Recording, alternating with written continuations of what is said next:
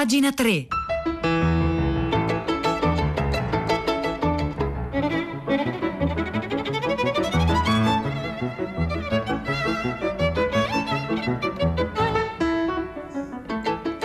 Buongiorno, buongiorno, un caro saluto da Edoardo Camurri e benvenuti a questa nuova puntata di Pagina 3, la nostra rassegna stampa delle pagine culturali dei quotidiani, delle riviste e del web. Oggi è martedì 23 marzo, sono le 9 in punto e noi iniziamo immediatamente la nostra rassegna stampa. E lo facciamo eh, già ponendo a voi, alle nostre ascoltatrici e ai nostri ascoltatori, la domanda che farà un po' da guida alla rassegna stampa di oggi. Al 335 5634 296 potete scriverci da subito a chi o a che cosa non vorremmo dire addio, non vorreste dire addio, perché eh, la puntata di oggi si apre eh, con un articolo molto bello di Vlodek Goldkorn su Repubblica in cui Goldkorn eh, dà l'addio a un grande poeta polacco scomparso ieri, Adam Zagajewski, il poeta dell'esilio. Ieri ehm, si, si, è molto, si è molto scritto, soprattutto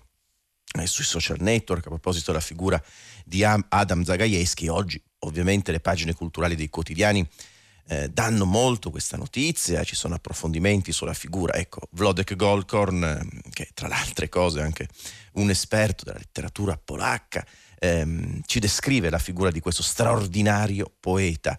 Ehm, pubblicato da Mondadori con Guarire dal silenzio, pubblicato da Delfi eh, con il titolo Dalla vita degli oggetti. Ma vediamo cosa scrive Golkorn ricostruendo la vita di questo grande poeta a cui purtroppo abbiamo dovuto dire addio. La sua poesia più famosa, Prova a cantare il mondo mutilato, è stata pubblicata sulle pagine del New Yorker dopo l'attentato alle Torri Gemelle. E così il polacco Adam Zagajewski, nato a Leopoli, città oggi ucraina, il 21 giugno del 1945, mentre le truppe dell'Armata Rossa avevano appena preso Berlino e l'Europa si apriva una stagione di speranza, è morto due giorni fa, il 21 marzo, a Cracovia. Con l'universo sconvolto invece dalla pandemia è stato classificato come il poeta dell'11 settembre. Eh sì, perché quella appunto la poesia più famosa di, di Zagajewski, eh, ma certo l'opera poetica di Zagajewski è oltre quella poesia. Ma vediamo cosa scrive Vlodek Golkorn. In realtà quei versi erano l'espressione della sua condizione di esiliato e riflettevano sul contrasto fra la sorte degli umani privati dalle loro case natie e la natura rigogliosa che si impadronisce dei luoghi disabitati ma vivi nell'immaginazione di chi vi era nato. E qui, con grande eleganza, Vlodek Golkorn mette due parole chiave, ehm, semplicemente facendo la cronaca, la biografia, ricostruendo la biografia di Zagajewski. La prima parola è esilio. E l'esilio, appunto, è l'addio per certi versi ed è un elemento comune, una parola chiave fondamentale del Novecento e, della, e del destino poetico delle umane e degli umani. L'altra parola è immaginazione, cioè il luogo in cui accade la poesia innanzitutto. Infatti la famiglia Zagajewski, pochi mesi dopo la nascita del futuro poeta, fu costretta a trasferirsi da Leopoli, appunto, città austro-ungarica, nelle cui strade si sentivano vari idiomi, il polacco, lo yiddish, l'ucraino, e che dal 1918 e fino al 1939 apparteneva alla Polonia, per poi essere annessa all'Unione Sovietica, a Gliwice. Gliwice, a sua volta una, una località della Slesia, da cui sempre nel 1945 vennero cacciati i tedeschi.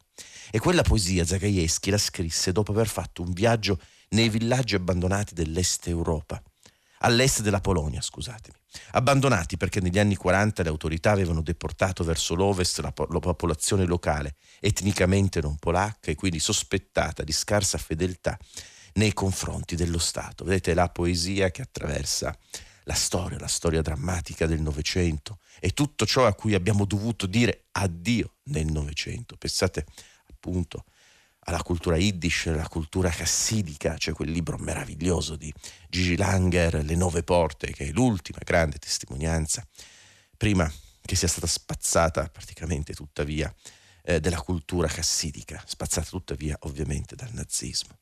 In un'altra poesia diceva Zagajewski, abito in città straniere e talvolta parlo con sconosciuti di cose indifferenti e anche qui c'è questa specie di vocazione della poesia all'esilio, a dire addio.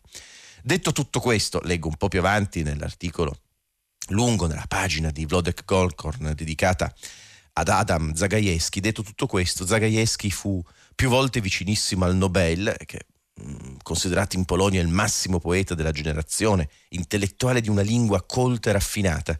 Era una persona molto concreta, conscia della situazione politica, difensore della democrazia e combattente per la libertà. E non ha mai, fino all'ultimo, cessato di essere un uomo in rivolta. Ai primi anni 70, assieme all'amico Julian Kornhauser, diede vita a quella che si chiamava la Nouvelle Vague della poesia.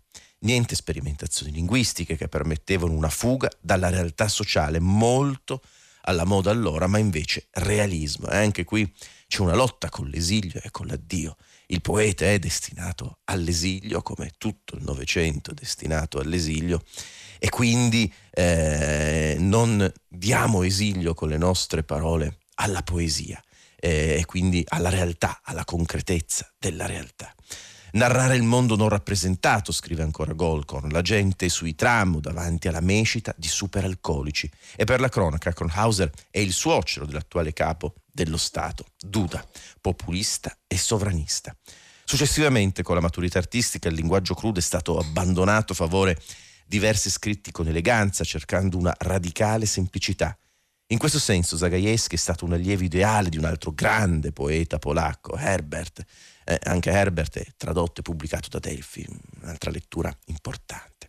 Scomparso nel 98 e che amava richiamarsi all'immaginario classico. Forse si può dire che Zagajewski, come Herbert, come russo, il suo amico Brodsky e come addirittura Mandelstam, aveva come riferimento forte il Mediterraneo, l'Italia, Dante e i latini. E vedrete come tutti questi nomi, anche Dante, eh, di Dante parleremo, dell'addio di Dante, dell'esilio, eccetera, risuonano eh, in questa puntata di pagina 3 e quindi risuonano nelle pagine culturali che leggiamo oggi sui giornali.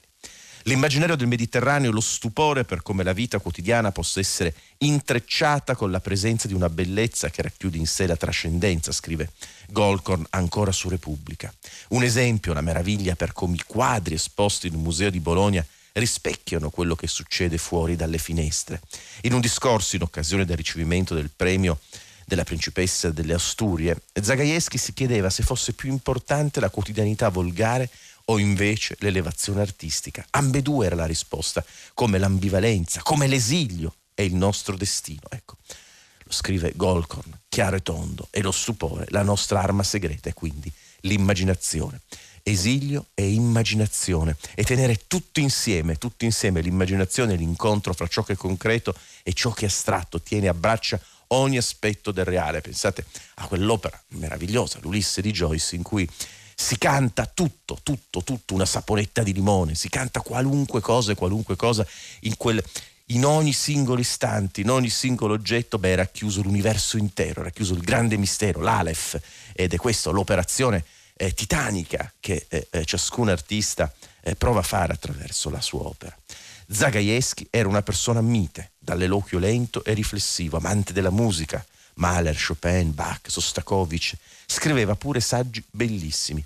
E conscio del fatto che la bellezza non esclude l'umana catastrofe né la barbarie, gli interessava comunque difendere la poesia, e queste sono parole di Zagajewski, ai tempi del trionfo della superficialità. Ecco, difenderla in un'epoca in cui, come recita la sua elegia per Ruth Budzinska, vicina di casa a Cracovia, avvocatessa sopravvissuta alla Shoah e che ha avuto paura dei topi e degli stivali.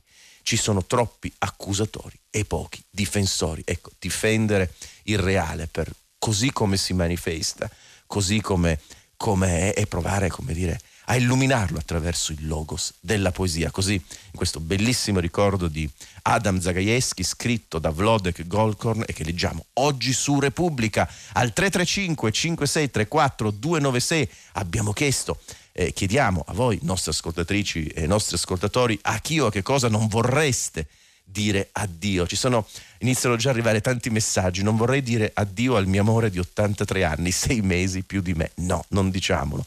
Giulia scrive: Non vorrei dire addio alla settimana enigmistica. Bene. Bruno da Bolzano, alla vita. Non vorrei mai dire addio alla voglia di vivere e di amare. Ci scrive un altro ascoltatore o un'altra ascoltatrice.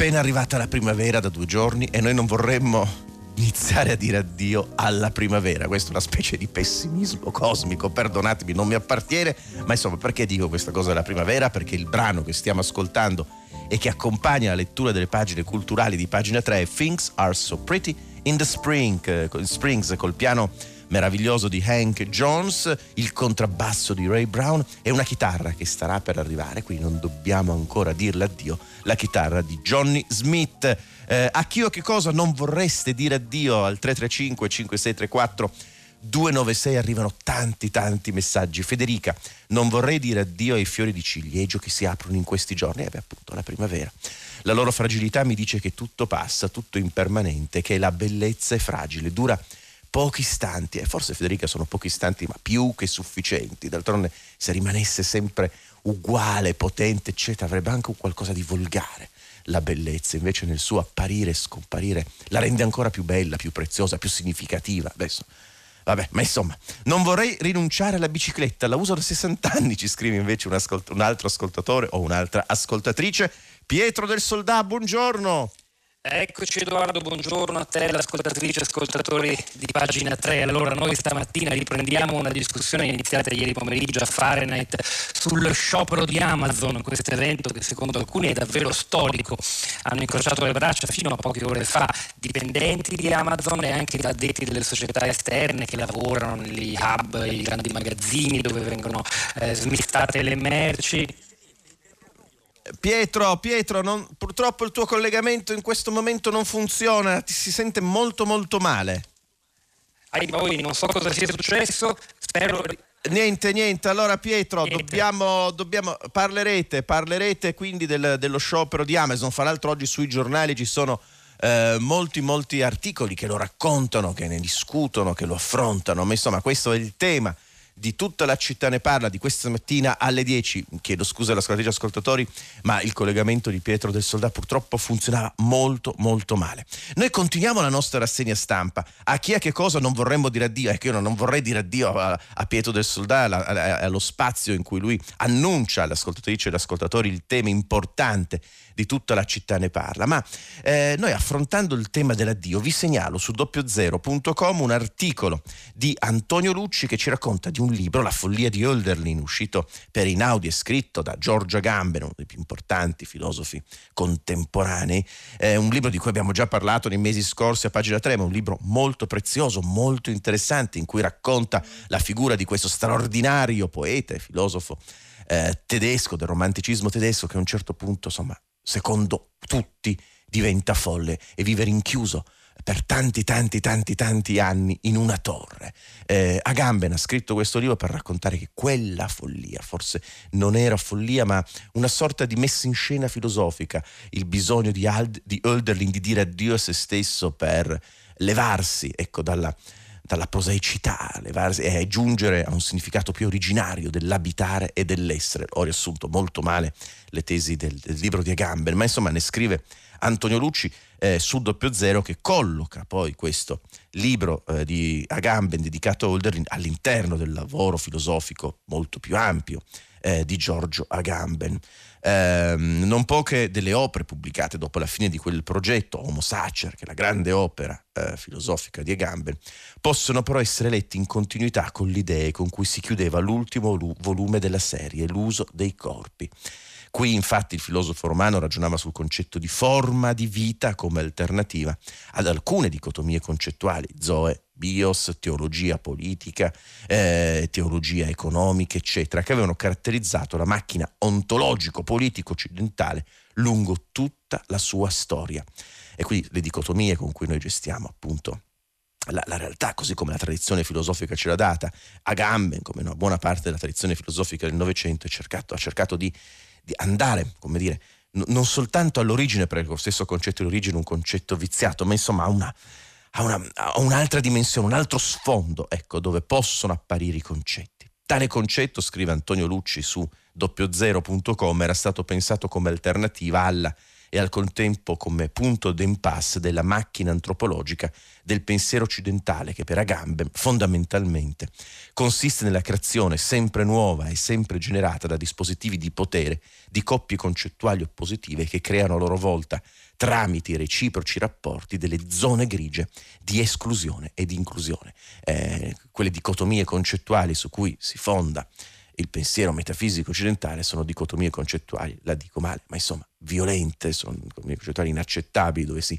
eh, dispositivi attraverso i quali si manifesta il potere. E la storia, l'esempio di Friedrich Hölderlin, un esempio di chi eh, attraverso una messa in scena della follia, attraverso un ritorno a un altro sfondo possibile, a un rurale, insomma, eh, prova a disinnescare eh, al di là del linguaggio, del linguaggio filosofico concettuale, questi dispositivi. Vi segnalo questo articolo di Antonio Lucci che prova, come dire, a raccontare questo, questo, eh, questo, questo, questo ragionamento di Agambe, è uscito su doppiozero.com.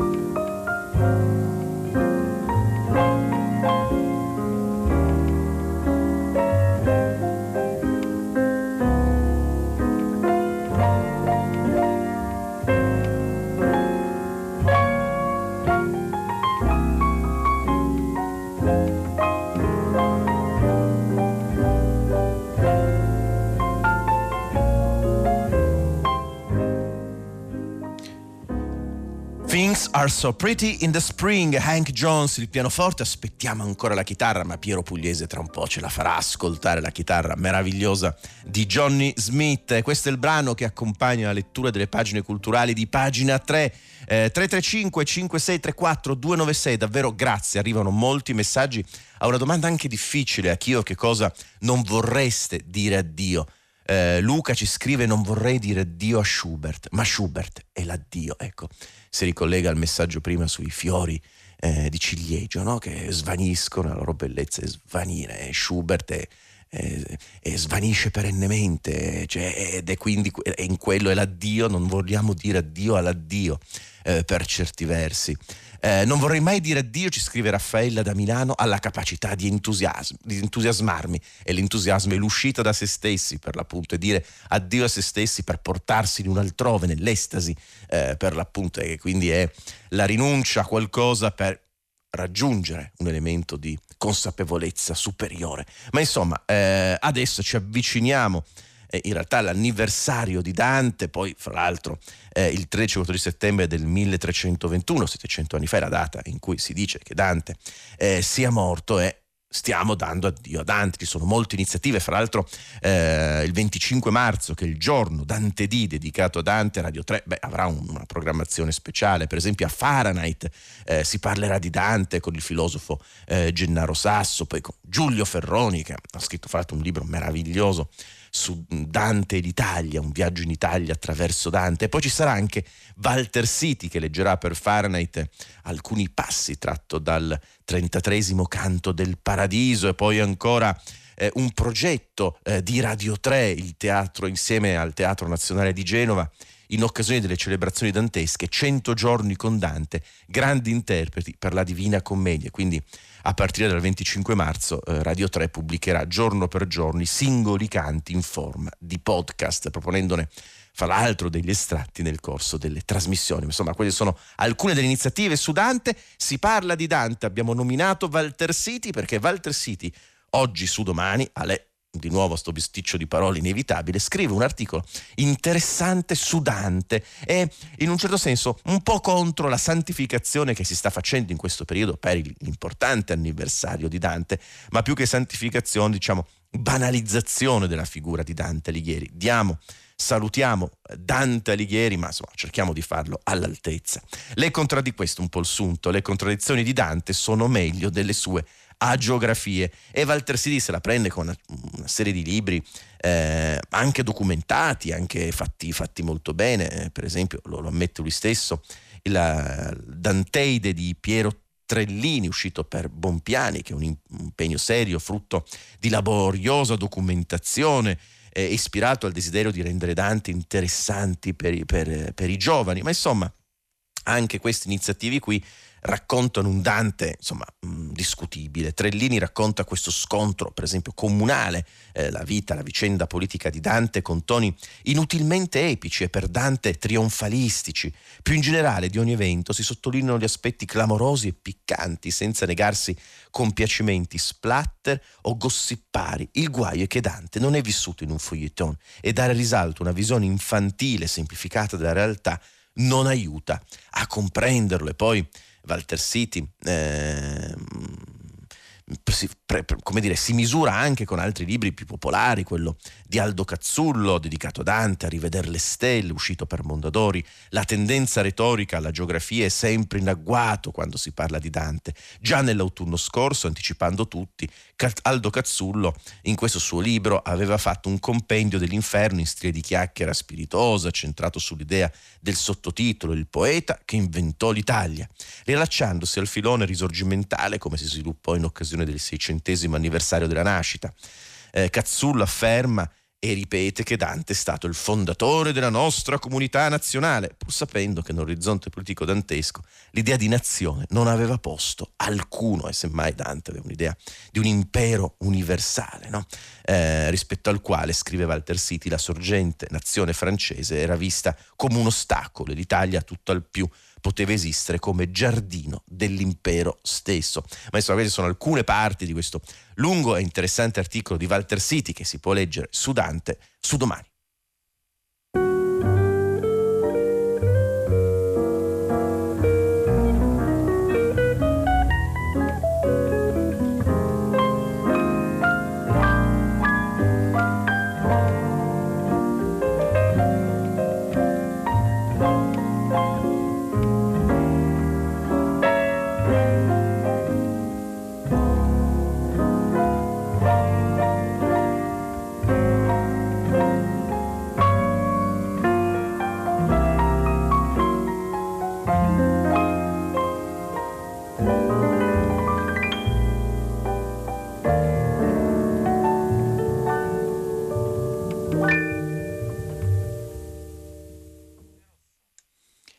Qui abbiamo anche sentito la chitarra di Johnny Smith, delicatissima, è apparsa veramente come quei fiori di ciliegio un istante per poi ritornare a essere abbracciata dal pianoforte di Hank Jones, Things Are So Pretty in the Spring. E questo è il brano che ha accompagnato oggi la lettura delle pagine culturali di pagina 3. A chi o a che cosa non vorremmo dire addio? Questa è la domanda che eh, abbiamo rivolto alle nostre ascoltatrici e ai nostri ascoltatori di pagina 3 davvero al 335 5634 296 sono arrivati molti molti messaggi stanno arrivando molti molti messaggi che pubblichiamo sul nostro sito. Um, non vorrei mai dire Dio ai sogni belli sia a occhi aperti sia dormendo ci scrive Assunte. Poi eh, un'ascoltatrice un ascoltatore che non si firma non vorrei dire addio addio eh per certi versi di forse dipende anche da Dio stesso, chi lo sa. Eh, non vorrei dire addio al cane del mio ex compagno che non vedo da mesi e probabilmente non vedrò mai più, ci scrive Rosa da Roma e Mimma da Bologna, non vorrei dire addio alla vita, nonostante tutto sono attaccatissima alla vita. Ecco, la vita, fra l'altro, poi si manifesta in molte forme. Eh, la vita accade, la vita accade ed è un luogo d'eccellenza, eh, seriamente, in cui l'accade la vita sono i bar. Pensate nella cultura irlandese quanto sono importanti i pub, proprio come terzo luogo pubblico, come spazio pubblico. Ecco, nei bar accadono molte cose, ce ne parla Davide Coppo in un articolo uscito su rivistastudio.com. C'era una volta il bar. Innovazioni politiche, culturali ed economiche sono spesso nate intorno a un tavolino. Elogio di un luogo che ci manca, ovviamente. Eh, con, con, con, con, la pandemia eh, non si può più fare quella vita da bar per esempio in cui davvero accadono molte cose, si incontrano persone, si affinano le idee, si pratica quella importante arte fondante dell'Occidente che è l'arte della conversazione. Sono le 5 del mattino al bar Maxim, uno dei club più in voga di Bucarest, davanti a una schiera di bottiglie di champagne, il trentenne Georges Simenon inizia a parlare con un uomo seduto vicino a lui. Non scorre a quell'ora soltanto vino francese, ma whisky e altri superalcolici.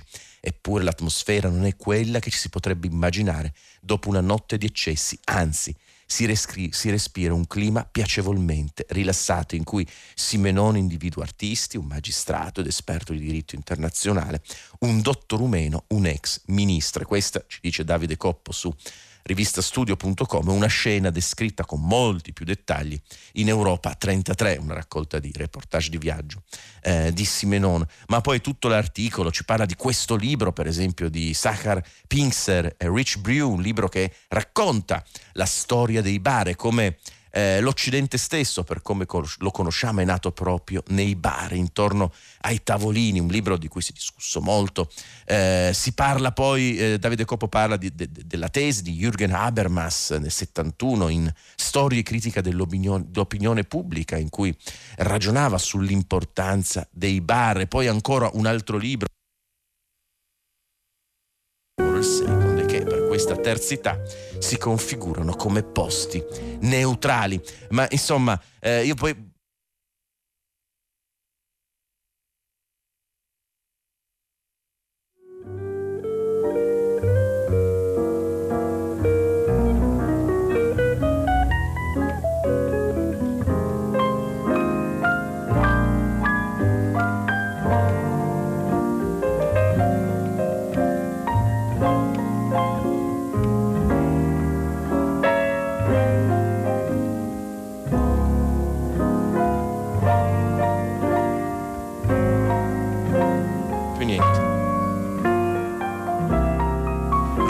chiedo scusa, è stato un problema con la linea, mi viene, viene, detto dalla regia, stavo parlando di un articolo molto bello di Matteo De Giuli che è uscito qualche tempo fa sul tascabile per dare addio a chi non avremmo mai voluto dire addio, cioè Rossella Panarese. Ed è un articolo pieno pieno di elementi, di racconti e di, di visioni, di